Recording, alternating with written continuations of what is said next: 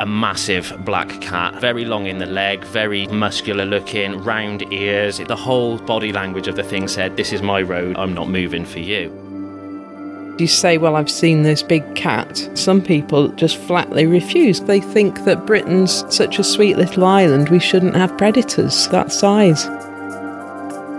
Welcome to Big Cat Conversations. We speak directly to people who've encountered one of Britain's big cats. We also discuss the bigger picture. I'm Rick Minter, and thanks for joining me.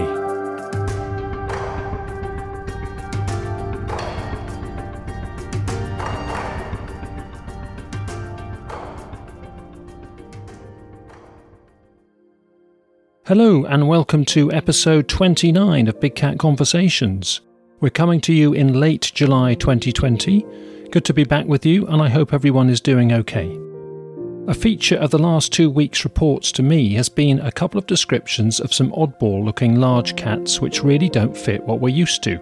We're going to record interviews with those witnesses for a future show, and it'll be called something like The Misfits. And that will be a note to me especially that not all of the sightings fit the standard three suspects of black panthers, tan coloured pumas, and the lynx. If anyone else listening has encountered an oddball large cat, we could fit you on that episode if you'd like. In this show, we're going to hear of two very different encounters from Devon, separated by almost 30 years. First, we're going to speak with John, who has a small holding in North Devon. He'll be talking about a sighting he had in late June 2020, about a month before this episode comes out.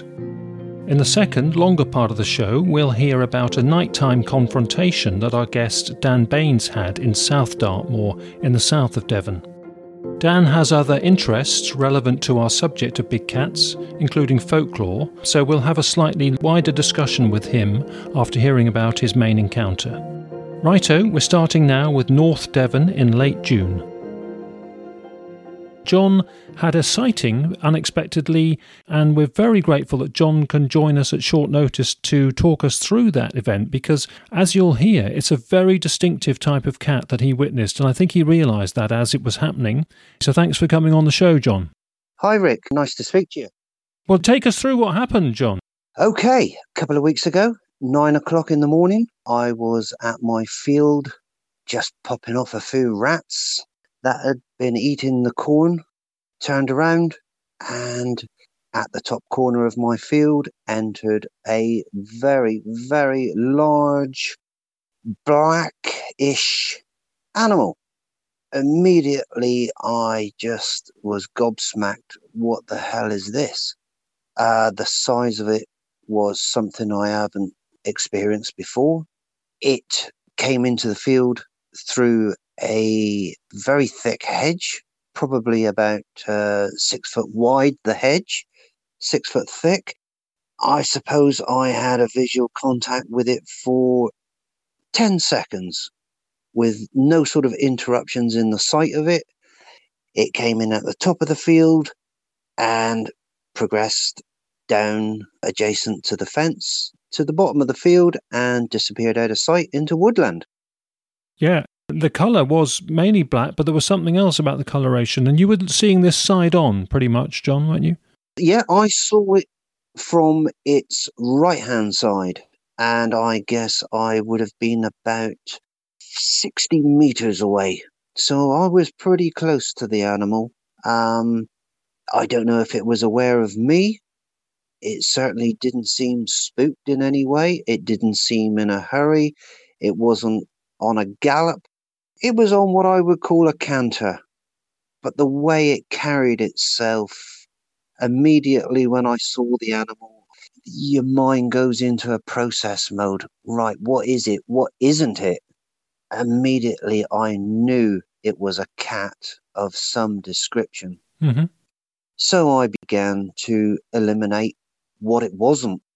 In my field, I've had foxes, dogs, uh, roe deer, and the grass in my field at the time the animal came in would have been about 12 inches high, give or take. This animal towered over that, absolutely towered over it. I would say hmm, probably almost two thirds of its body was above the grass. Yeah. Scale compared to a dog? Oh, I would say in mass, probably double a Labrador. So, anyway, I'm beginning to think right, I'm not seeing things. I know what it is of some description. Mhm. It's a cat of some description. I had no idea what it was. So I started with the obvious thing that stuck out was its front shoulder muscle. It was huge. It was just enormous. It was like the weightlifter of cats. that front muscle was the one thing that really stuck out. The way it carried itself, the way it cantered down over the hill, it wasn't dog like. So I knew it wasn't a dog. Mm. I knew it wasn't a roe deer because it just didn't look like a roe deer. It had a, a very, very large head. I didn't pick out any ears. There was just, you know, a mass of head, a very long, sleek animal. But unfortunately, I didn't clock its tail. And I don't know why I didn't clock its tail because I looked for a little white bum of a roe deer and it just wasn't there. Mm. But, you know, the shape of a roe deer, it just wasn't nothing like it. You know, like I said, you begin to process these things, not so much what it is, but what it isn't. And you certainly don't expect to see an animal of that nature in North Devon. Yeah. And it was doubly weird, presumably for you, because you very quickly appreciated that it was a cat, but you presumably appreciated that the coloration was pretty different from what most people would see. Can you tell us about the coloration? This one predominantly was dark, as in like a, a wishy washy black. But from its hind legs towards its belly and front legs, it had patches of either white or cream. And I couldn't tell you, you know, whether it was white or cream. It was just a much obvious lighter color than the rest of it. And I suppose percentage wise, 10% of discoloration throughout the side of its body. That is very, very interesting and, and significant. Obviously, I couldn't believe what I saw, and over the next few days, I was very, very careful of who I told. People just think you're bonkers if you go around saying I've seen a wild cat in North Devon. hmm So I, I sort of mentioned it to just a couple of close people. Then curiosity got the better of me, and I began to search it online as to what it could be. I thought I'd better do this quick before I lose this image of in my mind of what it was. Yeah. So I began to, you know, typed in wild cats. Up come the obvious of tigers and cheetahs and so on. Mm. And I narrowed it down to a panther. The only trouble I had was the discoloration. The panther, black panther, the images on Google showed no signs of discoloration. Yeah. But if you can take away that discoloration, that's what I saw. That was the animal I saw. Yeah, yeah. Did you straight away think when you saw it, it was discoloration and imperfection and possible a sign of inbreeding? Or did you just think, that's weird, I'll just see if there's a replica one of those on the internet or maybe several like that? It's not a unusual, oddity, quirky one. No, I had no idea about inbreeding and discoloration. Hence why I rang Exmoor Zoo and they put me on to you and you informed me about that's the reason why, uh, because of inbreeding. No, before I contacted you, I thought, well, what is this animal? Because there are several images online of this animal, but none of what I saw. I had the outline, I had the muscle, I had the head, but I didn't have the discoloration in the fur.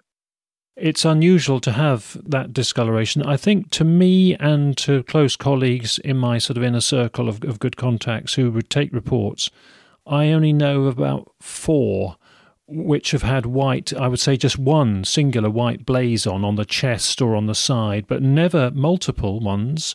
So this makes it even more interesting. Almost like freckles on a face, it was. Okay. Some were bigger spots, some were lesser spots, but they weren't perfect spots. They were imperfections. Did they vary in scale? Some were splodges and some were freckles. Yeah, yeah, they did. They did. I would say some were probably uh, 20 to 30 mil, uh, some were smaller, but they were certainly bigger towards the hind legs. And as they went up the body towards the head, they got smaller. Yeah. But in terms of the animal's physique and litheness and health, you know, you're suggesting it looked pretty healthy and powerful apart from the discoloration. Admittedly, you only had it for 10 seconds, but. Yeah, I couldn't see anything wrong with the animal at all. I mean, it, it carried itself very gracefully. It wasn't sprinting, it wasn't in any hurry, it didn't look stressed. It was confident. It, very, very confident. Yeah, yeah, I would say from what little I know about these things, in, in the best of health. Yeah. Do you think it knew where it was going? Do you think it had indicated that it knew that route and had been that route before? It was certainly carried itself very confidently. But it sort of knew where it was going, didn't it? Well, it didn't hesitate. It didn't look around. It didn't sort of stop halfway and wonder where it was going. It didn't acknowledge me. However, I was so gobsmacked, I was probably stuck to the spot. And it just went into the undergrowth and I guess into the woods. Yeah. But it's quite quite a large wood. So um, whether it's been that way before, I don't know. To get into the wood, it would have to have jumped a four foot fence, which I'm suggesting that an animal like that would make nothing of that. Sure. Although they tend to, if there are sort of gaps and holes or things they can sneak under, we tend to think that that's what they do rather than leap up. I mean, they have been seen leaping up and, and very impressively. They really are like gymnasts, like very powerful gymnasts. But well, this one came through the hedge. Yeah. But there was no way it could have got under anything to have got out of the field. It would have had to have scaled the fence. Had to. Fair enough. Well, I mean, it's great that you'll put a camera up in that bottom corner by the uh, woodland, and we'll have to hope that it does come that way again. We've got to take the opportunity if we can. It's splendid that you're prepared to host a camera. Yeah, I should look look forward to uh, any footage that we can get. Of course, it's terribly challenging. Not many people uh, achieve it, and it is a bit pot luck. It might never come there again. You hadn't heard of any gossip. This was a complete surprise to you to have an event there, wasn't it? There's been no gossip whatsoever. I mean, when you take an animal of that size, that nature, it has to feed. So you would assume that it would feed on maybe lambs, rabbits, etc. But there's no carcasses or no reports of anybody losing lambs. Yeah, but there's plenty of deer about, aren't there? Yes, there are roe deer, which I haven't seen for some time, but that's not sort of a, a daily occurrence. Hmm. So, uh, but in that wood next to you, there'll be deer, won't there? There'll be roe deer. Very much so. Yeah. And nature would clear up very quickly. I mean, it needs one of those every week and a half, and it would supplement that with rabbits and pheasants and pigeons and that sort of thing. And of course, fawns. This time of year, plenty of fawns about. Yeah, there's plenty of everything around at the moment. How do you feel about it, John? Are you happy for a panther to be wandering in your field, or did it sort of shake you up and you think, gosh, I have to be on alert? When I first saw it, Rick, I was almost sort of felt privileged, really, if you can call it that, that you would see such an animal. Having seen it and digested it, and um, yeah, it's a bit scary, isn't it? because perhaps not so much for me, because uh, you know I can I can run and hide behind a door. But uh, for the families that walk mm, very close, very, very close to where this animal come in, that's a different matter. Because mm, there's a footpath, in we were just discussing before we came live, there's a footpath through that woodland where it went into, which local people would use and dog walkers would use. Yeah, yeah, there is. There are footpaths through that wood, but also where the animal came in is quite heavy with walkers, with dogs, children. So it's a dangerous animal. It has to eat. Um, and if it's hungry, who knows? So you've got mixed emotions. A lot of people have mixed emotions about these things. Yeah, very much so. Very much mixed emotions. You know, it, it's just not something you expect to see in North Devon. When you're not used to that sort of thing, you know, it, it's really difficult to comment on what you feel. In my opinion, no, it doesn't quite belong around here. But if they've been there for decades, John, which um, they've been reported for decades, particularly in your part of the world, but yeah, I mean, you hear of foxes, they're coming into the towns and, and so on. Perhaps the wildcats are next. Yeah, I think it depends on where the territory is. One can only speculate about the territories, but you might never see that one again. You might see it several times or have indications of it being around several times. You're absolutely right, Rick. I might not see it again, but I'd be, well, I am amazed that nobody else has seen it either. Or maybe they're just a bit wary of who they're telling because it, it's not the sort of thing you have a conversation uh, with down the pub, is it? Seeing is believing, isn't it? And unfortunately, I have no proof of what I saw that day other than what I can describe as you're aware, they are incredibly semi invisible creatures because they have to be. That's how they get their prey. They're ambush predators. You've got to stick to the shadows and just work on springing out and, and surprise and um, be stealthy and furtive. Yeah, yeah. So that's my story. Yeah, well, we hope we can speak to you again about getting something on the camera. That's terrific that you're going to do that and, and you want to be on the case. Let's hope it doesn't cause any issues locally. Uh, of course, it might be 10 miles away by now, we're very grateful for you coming on Big Cat Conversations, John. So thank you very much. Not at all, Rick. Absolute pleasure. Thank you for having me on.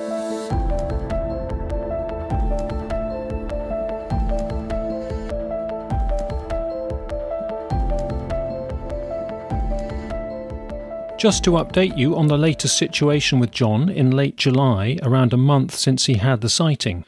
John's been in touch to say how much he enjoys using the trail camera that he's set up at the site, even though it's just filming the deer and the foxes mainly. He's certainly going to persevere with the camera, watching what comes through his land at the corner of the field where it meets the neighbouring woodland. And just to show the location, John actually filmed the field and the route taken across it by the cat, and he explains that on the little clip we've put on the Big Cat Conversations website as part of the references for this episode. It's just a minute's worth of film, but if you want to go to the website to watch it under episode 29, it gives you a flavour of John's land and where the cat went as he watched it. So thanks to John for providing us with that, and we wish him well and we'll keep in touch. Also on the website, we've put a couple of links to illustrations of black panthers with the unusual markings which we think match what John saw. This type of colour morph is called cobweb or snowflake, I remember I had an adventurous little black domestic cat, and she would often come back into the house smeared in cobwebs, so it's quite an apt description. The various colour morphs that cats can exhibit are really fascinating, and we'll no doubt talk about some of them in future episodes. And we're very grateful to the artist, The Verdant Hare, allowing us to show a splendid illustrated diagram from their website, which includes a cobweb panther. In that instance, it's from a jaguar, but it happens just the same for leopards. I emailed John a couple of web links which illustrate cobweb panthers, and in fact there aren't very many to choose from on the web, but John responded with a mix of excitement and relief, saying that is exactly what he saw. Finally, in this section, we should mention the word vitiligo, because that could explain John's freckled panther. Vitiligo is a depigmentation of the skin, it can occur in rare instances in humans and in some animals, including cats and dogs. You can see examples if you do a web search on vitiligo in animals. It happens from the skin losing its natural pigments. The skin will turn white or light pink in patches, and hair in those spots can also turn white. From research on horses, inbreeding is known to influence instances of vitiligo, so it may be that John's panther is suggesting inbreeding which might always be expected in a low population.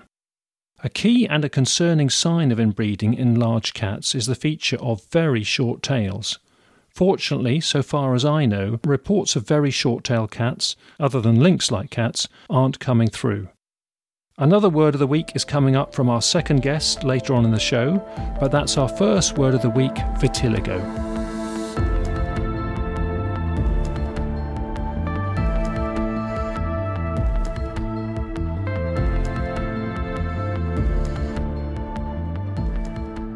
For our next guest, we have Dan Baines, and Dan is based in Kent at the moment. We're going to be hearing about an encounter from Dan of a big black cat on Dartmoor way back in 1992. So that's coming up, but we'll also discuss with Dan his background and interest and experience in things like illusion and folklore. Dan is also a podcaster, and we'll hear about that. So, Dan, thank you very much for joining us. Welcome to the show. Great. Thank you for having me, Rick. Okay, well, first of all, I think we may as well start with the main event, Dan. So you were in, was it the Marines in the Navy back in 1992? Yes. On a mission on Dartmoor. Please tell us all about it. Yep, sure. Well, it was part of my basic training when I was at HMS Raleigh, and it would have been towards late August. Part of your training is you go on to Dartmoor for a few days and you do a long distance team walk where you have to get from particular point to point and then get to a an RV point within a certain time frame. I was the team leader, and I say it was 28 years ago now. The memory and the experience is still very fresh in my mind. After a day on Dartmoor, and just going around learning how to navigate, we went back to a place called Gutter Tor Refuge, which is on Dartmoor, and it's actually still there. It's owned by the Royal Navy, and I believe you can actually hire it out now if you wanted to it's a tor, obviously, but it's wooded as well. So it's like a copse of woods on top of a hill, and it's got a little barn that the staff would sleep in. As we were all trainees, we were all camping out on the ground. And what we were doing is we were taking turns in doing a, a watch duty. So every hour, someone would be woken up from the tent and they would go out and then basically stand on the gate at Gutter Tor and guard it as if we we're guarding some form of installation, um, just getting in training for obviously when we go into the big Navy it was my turn to be on duty, and it was about two o'clock in the morning. And my friend came and woke me from my pretty bad sleep. I wasn't, uh, I hadn't been to sleep very long. And he shook me, got me out of my bed. I walked towards the gate where I was going to spend the next hour on watch. And I had actually forgotten my torch as well. I just didn't have the time to go back either. Bearing in mind, we're in basic training. So any sort of errors you make, you try and dust them over so no one notices. I didn't want to say, oh, I'd forgotten my torch, so I'd go back. So I'd just got told off and probably been disciplined for it. So I thought, okay, well, I can manage without my torch. So I went to the main gate at Gutter Tor and I did a handover with my fellow shipmate. And he said, you know, I said, what's happening? And he goes, nothing much, you know, just the odd car. And there's a car park just down the road nothing out of the ordinary. It was just a very pleasant summer evening. And I remember it being very light as well. Do you know, sometimes when you're out, you can be out in the middle of nowhere where there is no light pollution, but just because of how clear the sky is and the stars, and once your eyes get adjusted to the to the night, mm-hmm. it just seemed very bright. It was almost like a bluish haze. And he went off to bed, and I just stood there, and it was deathly quiet. Obviously, all the staff were asleep, all the lads were in their tents, and it was just me. I stood there and I was just looking out over the moors and I got a very strange feeling that I was not alone or I was being watched. And I thought I was just spooking myself because I was in the dark, no torch, in the middle of Dartmoor, half past two in the morning. But I did get a very distinct impression that there was something not right about where I was and what was happening. It would have been probably about between four and five feet away. I heard a rustle in the bushes, and then I heard the most distinctive, loud sort of growl from a cat. The only time I've ever heard it before is when I was at a zoo as a child. I'm pretty terrible at impressions, but it was a kind of, but like really deep at the end, which kind of gave the impression it was a big creature. And I say it was probably about five feet away from me in the tree line the entrance to Gutter Tor is actually two sort of parallel lines of trees with a driveway that goes down, and it's quite close and claustrophobic. The path isn't very wide, nowhere really for me to go. I looked towards where this sound had come from, and I couldn't see anything at all. It was in the bushes, and there, it's evergreen trees. So, you know, when you get a lot of evergreen trees together, even in daylight, they tend to be very dark. It casts a lot of shadow and I, I, kind of backed away a little bit and I heard it again, this really deep, very guttural. It was directed at you, this noise, was it? Yeah, definitely. It was definitely direct. I was the only one there anyway. And I kind of thought, well, I'm going to stand my ground. At first, I thought it might have been the lads mm. setting me up, you know, with a joke. But and I thought we're not really in that environment where we're going to be doing things like that. Some of our teachers were um, Royal Marines, which you tend not to mess around with when you have them as staff who are training you with sort of, you know, obviously full respect. We kind of leave them alone and we, everyone was on the best behavior. So, but this really loud guttural cat sound came from the bush. I heard some movement in there, um, like something was treading on the undergrowth. And I kind of stood my ground and then it growled again. I thought, well, I can't run off anywhere. So I'm going to have to, if I'm going to do anything, I actually sort of jolted my body towards it. At the time, I, I so long ago, it's 28 years ago, and I can't remember if I was given a nightstick or a, an SA 80 rifle with no magazine or rounds. I can't remember because when we go on these training exercises, there's nothing worse than a, a sailor with a loaded gun. So they tend to give us baseball bats or disarmed SA 80 rifles. But the weapon I had, I actually jolted towards the bush as if I was kind of threatening it. So I went towards it. It didn't do anything, but then there was a, a rustle all the way along the tree line. Uh, it went sort of past me and it went all the way up to the gate at the top, which was probably about 25 meters away.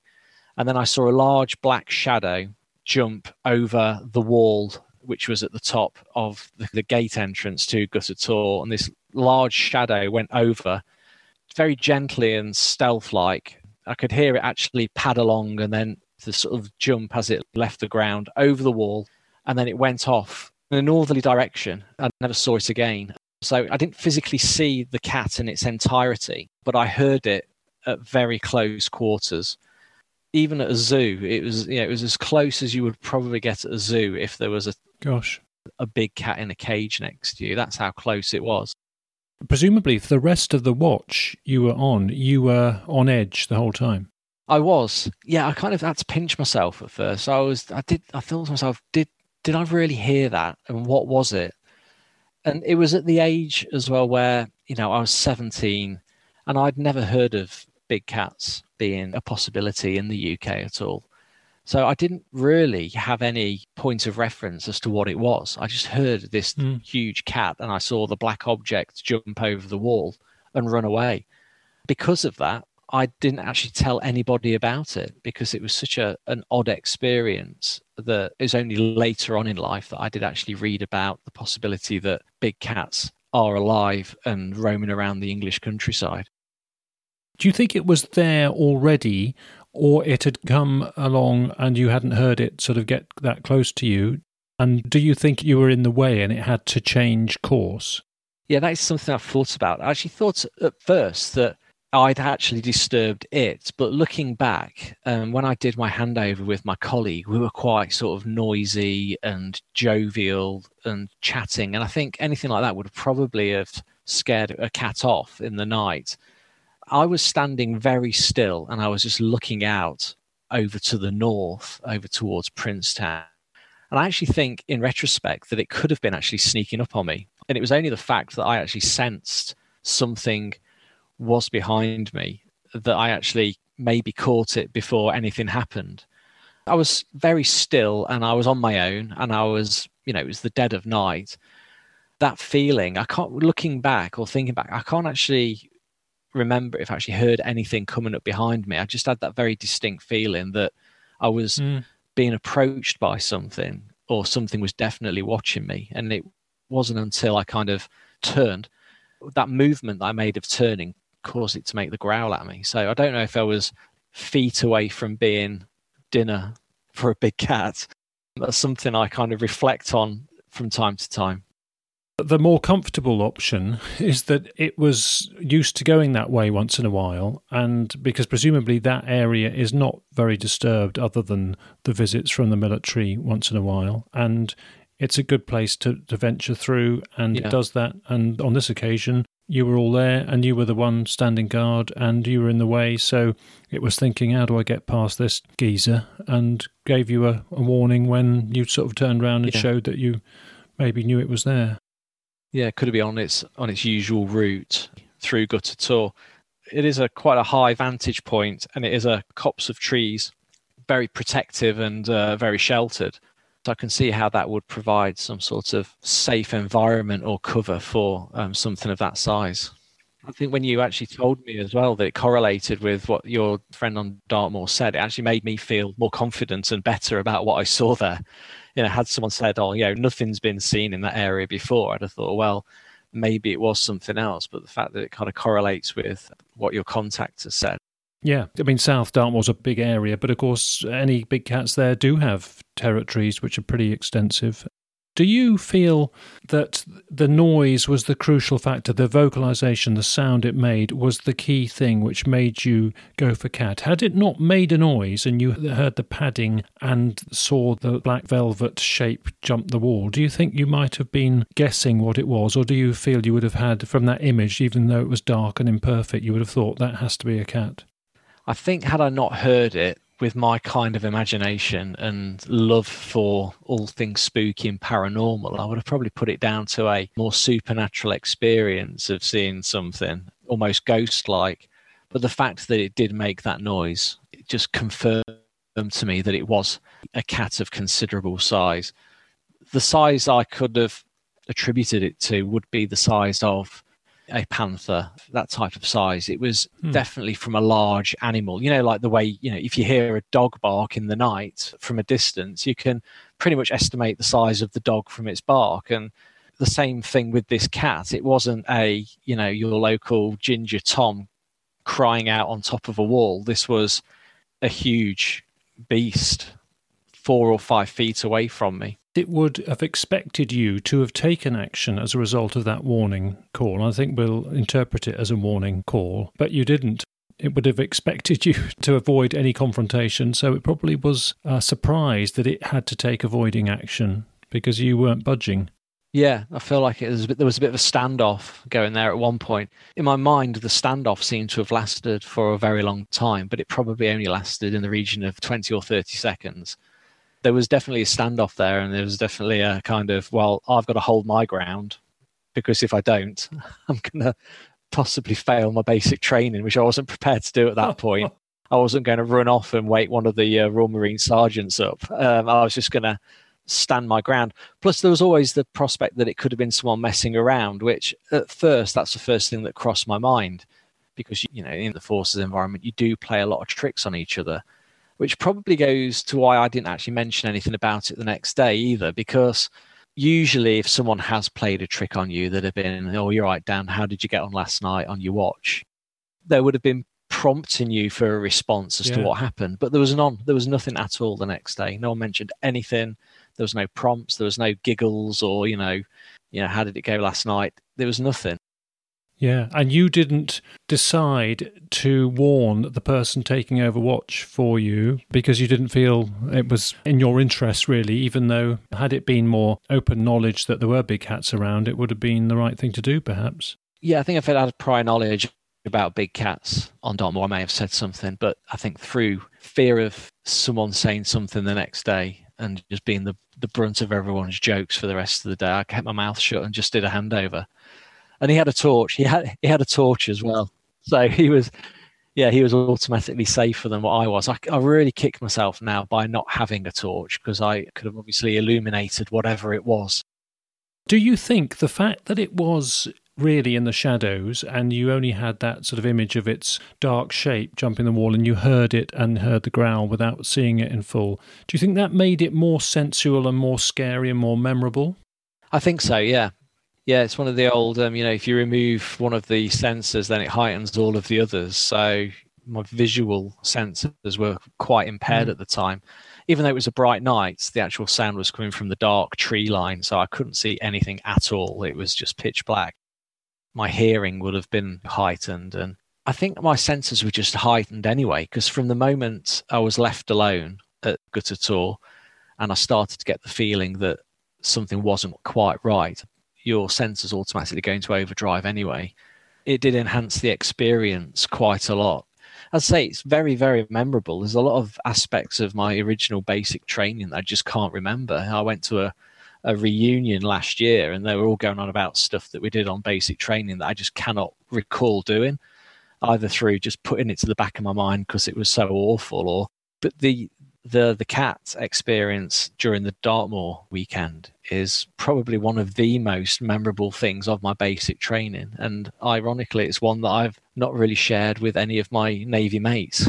You can probably understand, Dan, why some people who particularly investigate or follow up reports or have an interest in big cats, they sort of yearn to see them or experience them or encounter them because it's. I think it's partly about that heightening the senses. And although there's a sort of uh, perhaps a slight risk factor, it's all in the equation that there's something bigger and more powerful than us that's more the top dog than us. And it's that heightening of the senses that people, I think, find part of the interest and the intrigue in following this subject. You can probably appreciate that from that experience. Yes, definitely. Yeah, The American Werewolf in London, which is a film I watched quite a few times uh, as a youngster.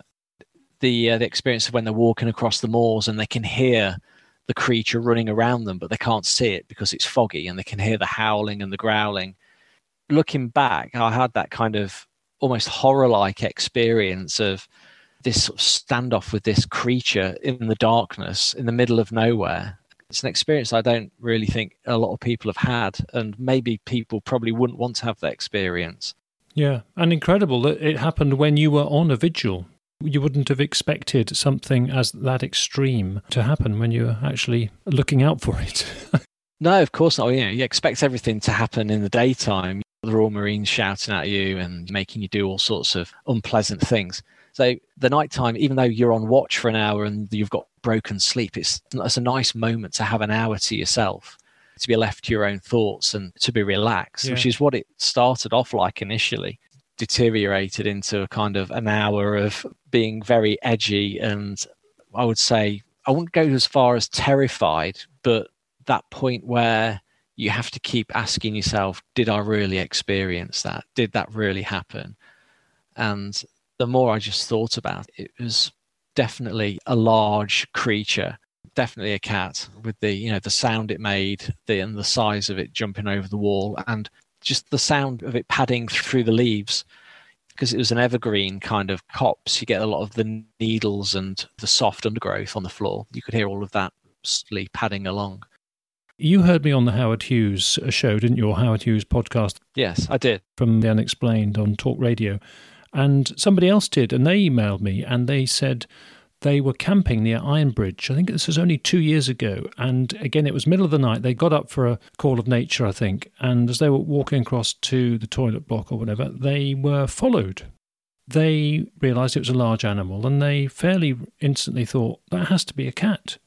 It's not a deer or a fox or a dog. It's just, and um, they got this black shape sort of image and out of their peripheral vision just behind them. And then suddenly it veered off and went over a wall. And so that final bit was very much like yours. It wasn't threatening, but they said it was remarkable that that sense of, even though it was out of their vision initially and it was silent, it was padding, they just assume very quickly that this has to be a big cat that's sort of shadowing me in the night and yeah very scared. Yeah. Those kinds of encounters i think although people are not seeing it well it's that everything is believable because of how they're interpreting it and what they're describing and the um, emotional reaction. And another one was a military one. This was a military guy soldier and he was off duty and i think he was in scotland in the wilds of scotland somewhere. And he came upon a big cat think it was a big black leopard type cat, and it really spooked him and scared him. And he said he just turned and fled. And he said as he did so, he actually started to cry and it was in sort of involuntary thing and he said he was scared but the crying business came about because he felt he'd let himself down because he was trained to be able to deal with any confrontation situation and that was driven into him professionally. And here he was in a situation having a confrontation which he was completely unprepared for and scared about and just left the scene very rapidly. And the whole experience really got to him very quickly and he spontaneously just cried about it. But it just shows you you can't be trained for everything even in the military you can't know. It's not something you expect. It did take, totally take me by surprise as well. But I say I was only 17 and I'd not even been trained to do anything properly, really, other than march, run across assault courses, and you know do lots of press ups and sit ups. Yeah, and that's why you're given a replica gun at that time. You're meant to be carrying something representing a gun, but you're not going to use it. Still to this day, I do think, you know, could I have been the first armed forces chap in the UK to have been mauled by a big cat? You let us down, Dan. You know, I'd have had a lot of scars to show you. I have actually been tempted to go back. You can actually hire Gutter Tor Refuge out from the Navy for um, camping weekends, and it takes about 25 people. And uh, I did think, you know, should I just get a few of the lads together? Some of the people I actually mm. did basic training with, I'm still in contact with. Should we just go up there and have a weekend away up there? Because I'd love to go back and just have a look at the exact points and inspect it more in the daytime. Because as you can imagine, in the morning, there was no time for me to go back and go foraging through the undergrowth looking for footprints and to sort of confirm what happened the night before. It was a case of stowing us kit, getting our breakfast, and then going off on this 20 mile hike. Well, if you do hire it and do that, then let me yeah. know. And I know our local chap there will be very keen and to bring a thermal camera at night, which will enhance the experience. And whatever animals are about, you'll be able to see them, yeah. see the outline with a thermal camera, for example. So yeah. Well, can we talk about um, unconventional sort of things that happen to people when they're in the military? Because again, being on the Howard Hughes show quite often these days, before I come on or afterwards, quite often UFO reports, and quite often they are from military people. What you get the sense of is that these people, and I think this probably goes with all professions, but perhaps especially the military, clearly have not discussed it much, if at all, during their professional life in the military because they probably felt it's a career threatening admission. So they wait till they're retired or left the forces and talk about it informally after that. So that presumably does go on, Dan. You probably have heard of interesting things that people have seen and encountered, and presumably some of them are more credible than others, but I imagine it does go on. It does, yeah. I mean, certainly there is a reluctance amongst the forces. I would say even more so in the British Armed Forces, I listen to the Howard Hughes show quite a lot, and a lot of the ex-military people on there tend to be American. Uh, you don't get many UK armed forces or ex-forces divulging many spooky stories or encounters they've had. When you actually are in the forces, there are the odd stories that float around, usually reserved for late night on ship, where you're all sitting around the mess square having a few beers, telling ghost stories, a bit like the scene from Jaws where they're talking about who got the biggest shark bite as the ship's rolling and it's all quiet and you can tell a few stories. When I went to my reunion in Plymouth last year, I told the story that I've just told you about the big cat. And everyone who was actually at the reunion with me were actually there at the time as well. Because I told that story, one of my friends actually felt then he could tell me a story about when he saw, as a gunner up in Norway, he actually saw what he thought was the UFO which was quite an interesting story because he was on the upper deck position at night time. He says it was like minus 20 out there and they were only doing 10 minute shifts because it was so cold. So he was the visual on the upper deck and he says it was a beautiful clear night north of Norway. And he says he saw an object fall from the sky, which he thought at first was a shooting star, but he says it stopped a few hundred feet above the surface of the sea and then shot off horizontal to the sea and so fast that you couldn't track it. As that happened, the radar operator who was on shift at the time called up to him and asked him if he'd spotted anything. And he says, I have actually. He goes, Why? Did you see anything on the radar? He says, Yes, I did, but I can't see it anymore. And that was it. Mm. No one mentioned anything about it after that. To this day, I was positive he saw a UFO because there's nothing else could explain an object falling from the sky and then just shooting off at that speed um, that it wasn't even picked up by radar when it shot off. It was there and then it just disappeared. So he felt he could actually tell me that story. There is a kind of reluctance to tell these stories, or at least tell them to civilians, I suppose. don't know what it is. I don't know if it's a kind of macho thing where they're just, you don't want to be seen as being a bit wacko or out there or the brunt of people's jokes. And that's one thing it could be. Um, I was on HMS Hecla which was my first ship, and that was actually a hospital ship in the Falklands War, and that was used to transport a lot of the dead soldiers and sailors, and also look after the sick on the way back to the UK. And there's a few ghost stories around that ship, and that was very creepy at night if you had the night shift and you had to go to the engine room to take the readings. It was not the sort of place you wanted to be on your own but because of that, people would play a lot of tricks on each other as well to try and scare each other. But you know, it was genuinely quite an eerie ship at night time. Wow! It still had wooden decks as well. It was kind of an old ship. Well, I think it goes for all professions and, and lots of realms of life that we are all conventional in most companies, aren't we? If you've had something unusual that you think a lot of people are not going to be comfortable with, you do uh, tactically yes. declare how and when you mention it, I think. But I imagine it's even more heightened in the military circles or any services in the police as well. Yeah. I mean, I would have thought the Royal Marines would probably have seen the most as they're on Dartmoor and they're generally out and about and have got thermal cameras, good night vision. Exactly. But they are the type of guys that if they did see something, they would definitely keep it to themselves. Yeah, we get a few bits of gossip and rumour through some of our contacts who know people in the services and, and military and marines. So it, it, does spill out a bit, but um, I think it's inevitable that people close ranks. Could we move on to your interest in folklore? Can you tell us about your podcast and then go on to some of the folklore issues? Yeah, well, I host a podcast. Um, I've got a co-host, Fiona Marr, and we host the the Fairy podcast, which it is about fairy folklore, but not your typical Disney type fairies. It goes back into fairy folklore from places like Iceland and Scandinavia and Ireland, and also the old folklore of Great Britain before Disney got their hands on everything and made it all flower fairy and nice. So we host a podcast which delves into different aspects of folklore surrounding that big cats do appear quite a lot, as you're probably quite well aware, in the more Fortean areas where I think they're generally called like ABCs, alien big cats or phantom cats, where they're made out to be more supernatural than actual physical creatures that have become integrated into our environment. They're always closely connected as well with other sightings. And I think one of the most sort of prolific places in the UK where there's pretty much everything you can possibly think of from UFOs to almost like a Bigfoot type hairy man encounter, lots of weird creatures and lights in the skies, and especially ABCs or phantom cats is Cannock Chase in Birmingham.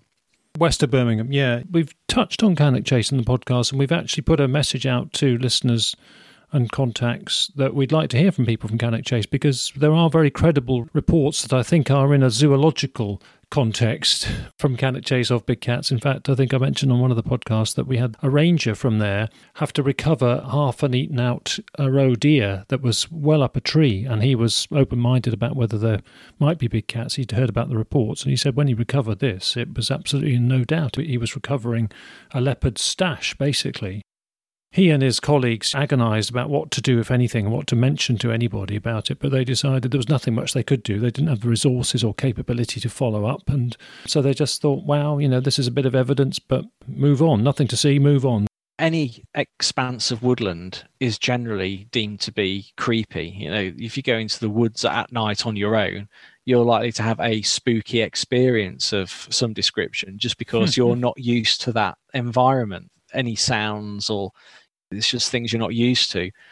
Even though places like Cannock Chase do have legends of things like black eyed girls and like a, a Bigfoot creature and UFOs, most wooded areas tend to have these types of legends anyway. And it's just that obviously, if there is a big cat sighting or there is a, a genuine big cat living in the woods, in certain circles, it's going to be seen one of the supernatural aspects of everything that's going off there rather than it being a natural sighting. Yes, well, the word panic comes from pan of the woods, doesn't it? So you panic when you're in the woods. So there's the connection. Because it's very easy to get lost. Yeah, and this business of the treatment of big cats in the paranormal realm, in the paranormal context, is interesting. There's a word that I introduced on the podcast early on, preternatural, which means nature at the limits of its capability that we don't really understand. And I think that's one of the problems with our appreciation of lots of mammals and wildlife, and especially wild cats, and especially things like pumas and leopards. We really don't understand the stealthy realms they can live in and they occupy. So things may be seen to us as potentially paranormal, which are just them being super furtive, like they have to be we present them as almost paranormal and other to the natural world when that's not the case, perhaps. Can we get on to your professional experience in illusion? I've been an illusion designer. I kind of fell into it by accident. I just developed a, an interest in magic, and but being a terrible performer, I just started to develop my own ways of doing magic. I come from obviously a, an intelligence and forensics based background, so I tend to analyze things and look at things from different angles. That's helped me out in illusion and stage design, and that's where I primarily work. So I'm a prop and illusion designer, so I work for stage productions and magic shows, you know, all over the place, really, America, Las Vegas. And it's just being able to fool your audience. It is all about being good at deception, I suppose. That's what it boils down to. Do we have to be careful that we don't deceive ourselves within our special interests? Yeah, definitely. I mean, the brain is the best tool of illusion there is. You can see something and your brain can make something completely different out of it, which we've all fallen prey to at some point. When we're looking at images, uh, when I worked in the audio and video forensic field, I used to analyze a lot of video footage and audio footage it's always good to look at something with a fresh set of eyes. We always used to, uh, if a piece of evidence came in um, that was video footage or even audio, we would want to look at it and listen to it before anyone else told us what they thought was on there.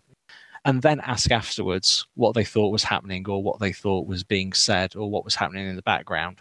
Obviously, your expectation clouds your perception it's great to hear you can be professionally employed to do that all around the world. It's um, we'll look out for your work, and of course you've got that on your website. What's your website called, Dan? If you just go to danbaines.com or just Google Dan Baines, it'll come up with quite a lot of my work and things I've been involved with in the past. My design is all quite sort of gothic and Victorian, so it's quite unique and niche.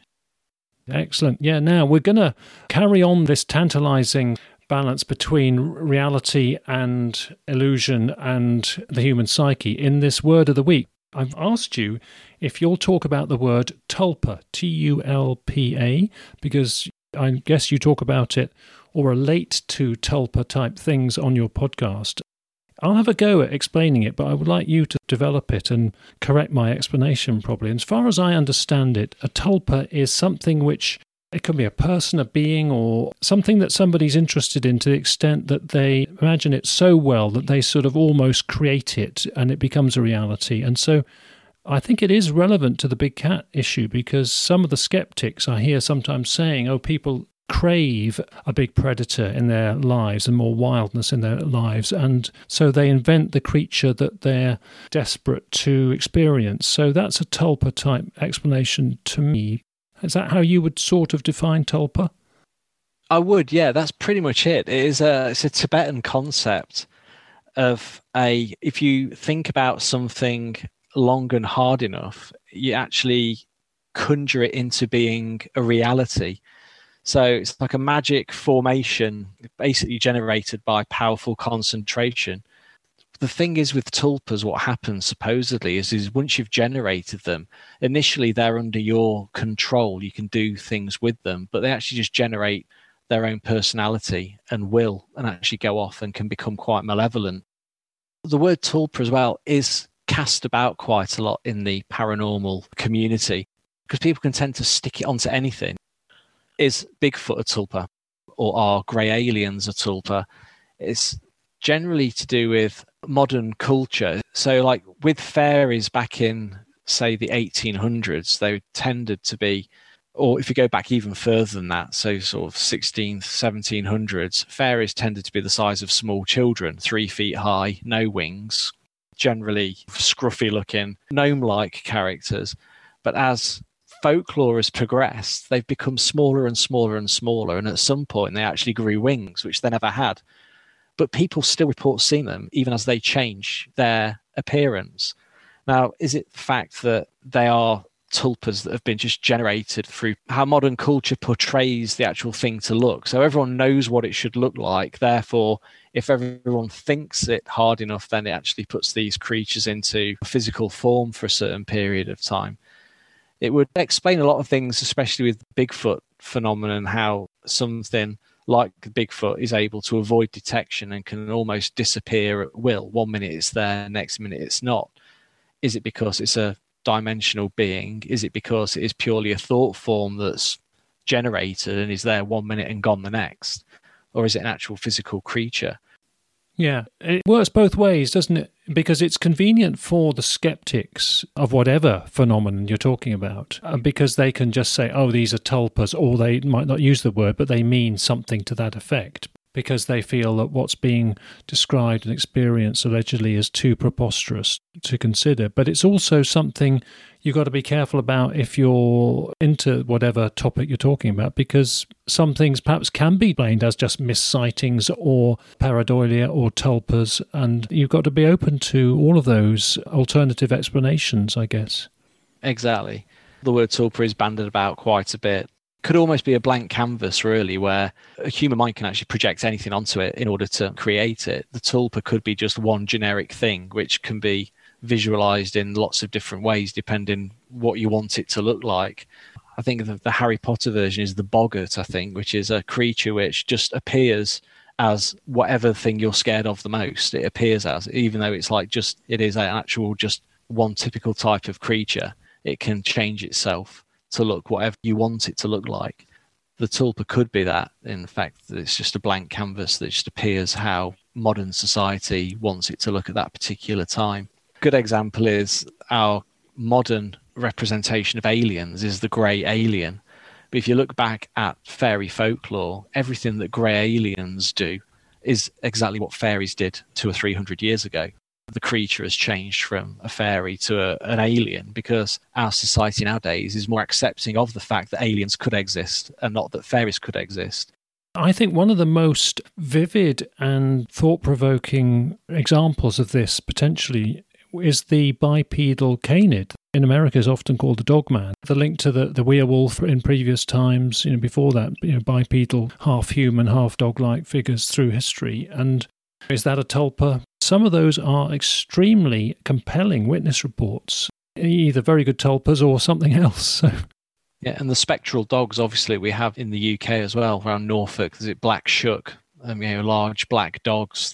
In Gloucester, near me, there's a black dog pub, there's a black dog way. Many regions of Britain have got their black dog sightings folklore, and some of the people who believe that we could have missed a big cat through history in Britain. You know, there's one just undocumented. The challenge back to them is well, if we had a big predator like a big cat through history, it would be represented in our folklore more. Well, they point to the fact, well, we had this very strong black dog folklore, and actually, if you look at the descriptions, if you read the descriptions and some of the images of those black dogs, they are very cat like. And their argument would be that people were actually experiencing and seeing and witnessing big black cats, but it came across as a black dog. So there's all of that. It all adds to the intrigue, doesn't it? No doubt there'll be more as our big cat interests develop and become more complex. Perhaps there'll be more folklore emerging on big cat issues. But it's good that you follow it in your podcast or on your interests. We cover quite a lot in the podcast. We generally have interviews with quite well known people within the, the field of fairies who either done documentaries or written books. I think people initially think they look at it and think the fairy podcast oh, are, are expecting lots of glitter and butterfly wings and tinkly music but we're kind of all about keeping the uh, original concept of fairy folklore alive and delving back further into history and looking at older accounts, which generally are quite malevolent and definitely not what you would expect to find in a Disney movie. Finally, the question we ask everyone what do you think about big cats more generally living in the wild? Not just one isolated case in southern Dartmoor in 1992. What about the bigger picture? Any views on our bigger picture of big cats? Real ones, not tulpas? I'm 100% positive that there are big cats living in the UK. I mean, people do say that, oh, you know, look at the size of the UK. It's not a, it's not a huge place, but there are places you can go in the UK and you can walk and not see anybody for hours on end it's not as enclosed and claustrophobic that people make out. You know, I'm from Derbyshire originally, and I'd go out onto um, Kinder Scouts when I was training to go in the Navy, and I'd put a backpack on and I'd go running up there in February, and I wouldn't see anybody from the moment I parked the car to the moment I got back. So it just goes to prove that there is an environment out there that big cats could survive in, and I've no doubt they are out there. And do I think they're detrimental to the environment? Not really. I think there's been no reports of people being you know physically attacked to the point they've actually been hospitalized although i feel i was quite close at one point if they're there they tend to keep themselves to themselves and they live amongst us but very stealth like and uh, i'm kind of happy they are there i think it's quite exciting before you came on, I wasn't thinking the extent to which it might have been truly threatening. But you may be right. It may have been prepared to follow you with intent if you hadn't have uh, stood up to it. But we'll never know, and that's part of the intrigue as well, isn't it? It is. I probably smelt pretty bad at the time. I'd probably not showered for a few days, and it wouldn't have been the best meal around. But I probably looked quite scary when I turned round. I suppose. Brilliant. Dan, thanks ever so much for wandering through all these fascinating topics with us. Thanks ever so much, Dan. Cheers. Great. Yeah, thanks, Rick. It's been a pleasure. Okay, we don't have any special announcements this time, so just a quick note about our next instalments. We've promised a Scotland episode shortly, and we're actually still doing a bit of homework for that one, so it's slightly delayed, but probably with you in two episodes' time. For the next episode, our main guest will be someone who made contact after our last show, which heard from Andrew on the side of the River Severn, where he had a close incident with a black panther which followed him for a bit. For this next show, we've another similar but more intense case of our guest and his dog being stalked by a large cat. We'll hear about that and discuss all the issues it raises.